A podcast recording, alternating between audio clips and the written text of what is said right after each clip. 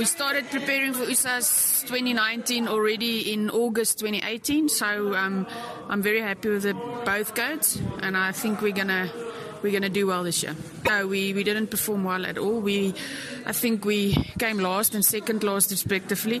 Um, but this year, yeah, we, we, it's it's it's not gonna be we're not going to win the tournament, but we're definitely looking to improve.